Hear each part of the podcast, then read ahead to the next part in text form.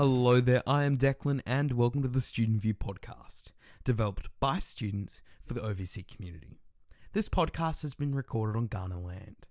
We recognise and acknowledge the traditional owners of the land, past, present, and emerging. The constant developments in technology are changing the way students learn, connect, and interact every day.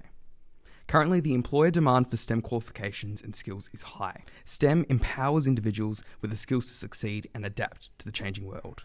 Today, we have Miss Maja Williams here with us, our school STEM coordinator. Hello, and welcome to the podcast. Hi, Declan. Thank you for having me. So, what's your background within STEM? Um, well, I wanted to be a computer programmer even when I was about 10 years old. Wow. So- From 10. Yeah. I knew straight away when I was younger what I wanted to do. Um, my dad brought home this um, brand new computer called Commodore 64. Right. and um, not many people actually had computers back then. Um, and then I started playing with it. I liked programming it. Um, I mean, the computers looked very different. There wasn't any visual part on the screen. It was just lines of code. Oh, really? Yeah, I'm quite old. um, so, couple of years later, first game came out, and it was something along the lines of Space Invaders, where you Space actually had like little lines on the screen, and other lines that you had like a little dot that turned into a blob, and then that dot would. Um, kind of shoot up vertically and kill other dots on the screen, and that was about it. Now, I was never interested in playing the game, but I was interested in how it works and I was interested in Yeah. making it.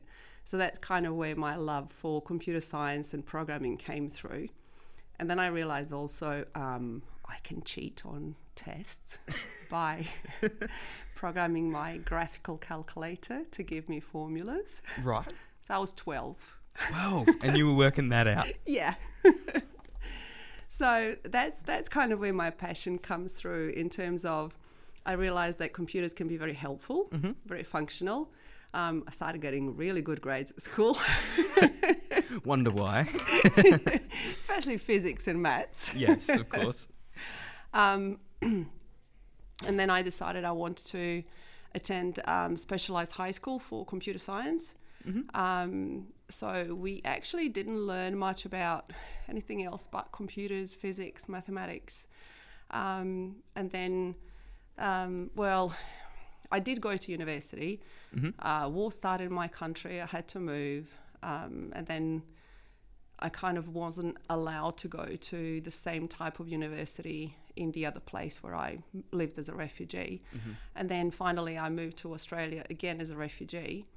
And um, I decided, well, this is perfect opportunity for me to start all over. Um, so after I did uh, a short intensive English course, I decided to get enrolled into university. And I went to Adelaide Uni and I enrolled in computer science and that was the best thing I did for myself. How did I- you find it, like, I suppose, translating from, like, how, how, It was quite difficult at the beginning because um, I knew all the maths. I just didn't have a clue what people were saying. that's difficult. So I practically used my knowledge in maths to learn what it means in English. Um, and I also made sure that all my friends were English speaking people. And I made sure that um, they correct me or they teach me English when I didn't know.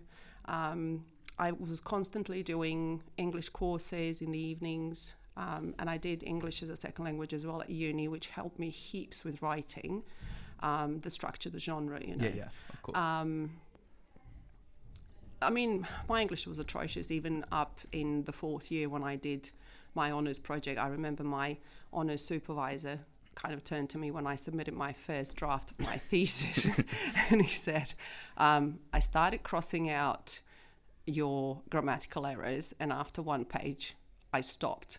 And he gives it to me, and it's all crossed out. so yeah, I had a number of people that were really helpful, um, that supported me with English. Um, but I was hardworking. I I had a couple of jobs. I continued doing English courses because I knew at the end of the day, I want to finish this. I want to start working as a computer scientist, and the only way I can work is if I understand people. um, obviously there wasn't any question of me finishing university. You know, I knew I was going to do that. Of course. Um, and yeah, I, I got a job three months before I finished university. And um, then I got another job, and then I got a third job. So I was able to choose what I want to do. mm-hmm. So the best, um, or the, the choice that I liked the most was this job in UK. Yeah. So I decided to move to UK for a year, um, and I thought I was paid quite well as a computer programmer. Um, and then after about six months, I became um, the kind of team leader for the software engineers. Wow. Yeah, and after another six months or so, um, I became the project manager.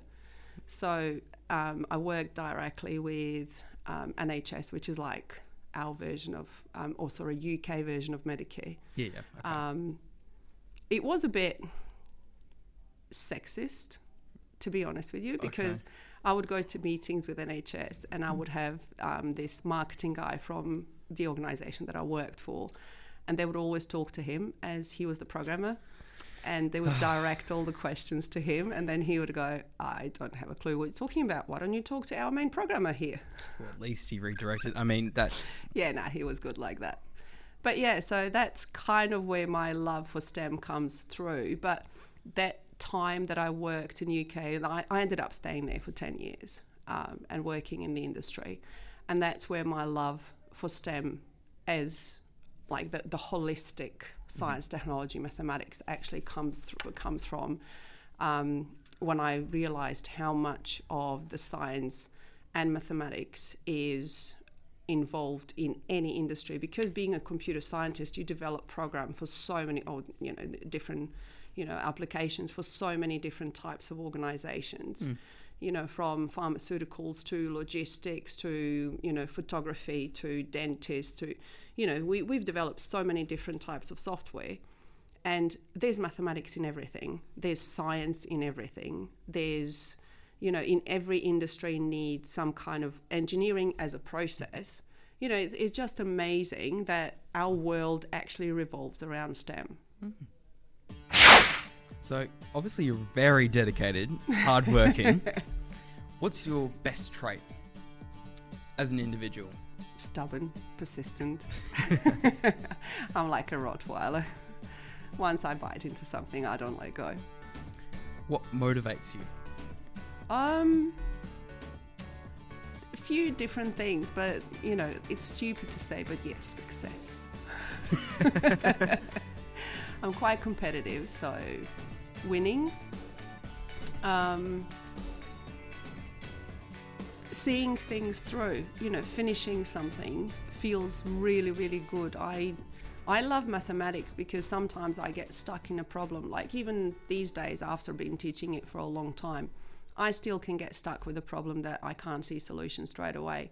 But actually working through it and then getting at the end and going, oh, that's what it is. It's like it gives me some, you know, butterflies. tummy. Gratification. Yeah, yeah. yeah, absolutely. Are you organized or organized chaos? Oh, absolutely chaos. Absolutely organized chaos. um, yeah, I think if my people in my office listen to this, they'll be laughing their heads off because when you see my table, no, we actually can't see my table. Do you have any tips for studying? Okay, first tip is um, do your homework. if you if your teacher says there's homework here, th- yeah, do it. They say there's homework because they, they don't want to destroy your life and kill your social life. They actually want you to continue working on something. Um, the continual work is the most important thing that somebody can do for whatever you're doing, whatever whatever you're learning, whether that's language or mathematics or whether you're doing some art, but that continuation of something is the most important thing. And that's where the science comes into because there's been a lot of research about how we learn, you know, how we memorize things, and it's practically continual access to information. So if you learn something completely new, if you sleep overnight, you will lose about 50% of what you've learned. Right. You sleep the next night without repeating it, you will lose another half of what you learned. So, five days later or three days later, practically you have no knowledge of what you learn, learned three days ago unless you kind of repeat it in some shape or form. And that's why think about learning languages. You learn a word, if you don't repeat it day after or day after, it's gone. You can't you can't remember anything like that. And it's like that with anything in life. So study habits, keep doing it. Don't doing it. do something and then don't do it for a week because it will gone. It will be gone. Perseverance. Mm. Hmm, absolutely.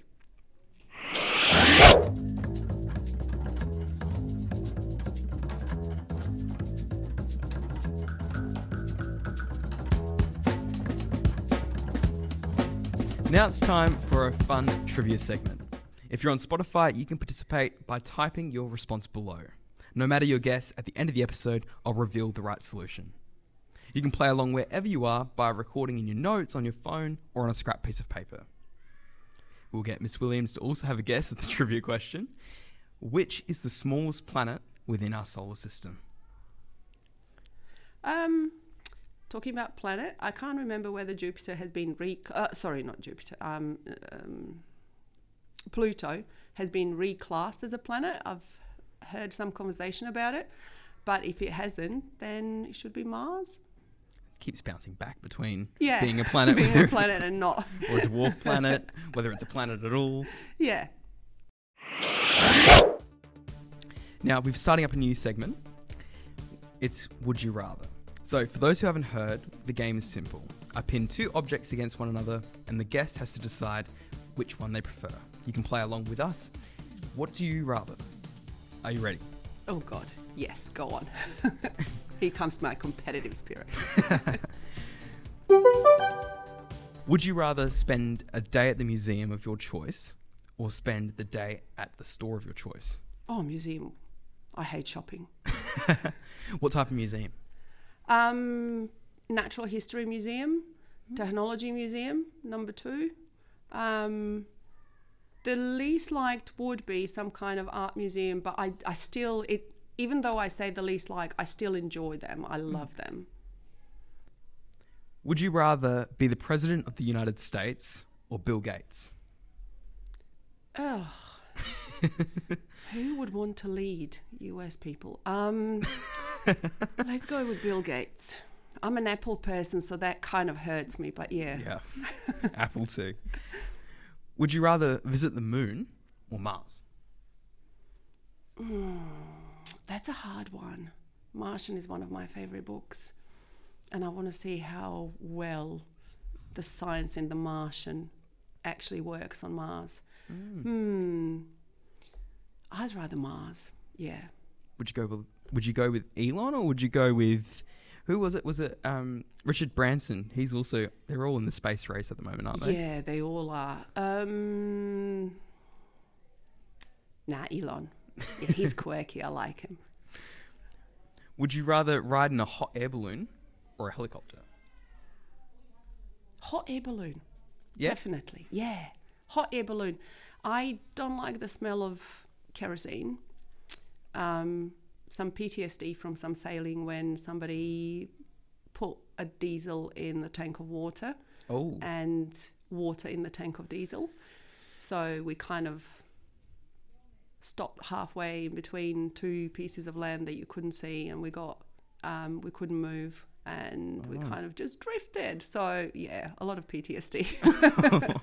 and the smell of diesel as the engine was stopping was horrendous. oh, so strong too. Yeah. So I don't like small planes since then because they really, really smell of kerosene slash diesel or any, you know, petroleum product. Um, imagine sunrise in Oh, hot air balloon near some know, mountains and above some mountains and, Mm, you know, savannas in Africa. Oh, yeah. very aesthetic. we have unfortunately now reached the end. It is a short one, but before we go, I have to announce the answer to the trivia question. Earlier in the episode, I asked, What is the smallest planet within our solar system? Deep within space in our solar system is a planet, the smallest planet. If you guess Mercury, then a pat on the back to you. Thank you, Miss Williams, for joining me. Completely forgot about that one because it's so small. It's tiny. yeah. You're welcome. Thank you for having me. No worries at all. For more content, be sure to favourite our page, add us to your library, and listen out for more fresh content fortnightly. My name is Declan, and thank you for listening to Student View, developed by students for the OBC community.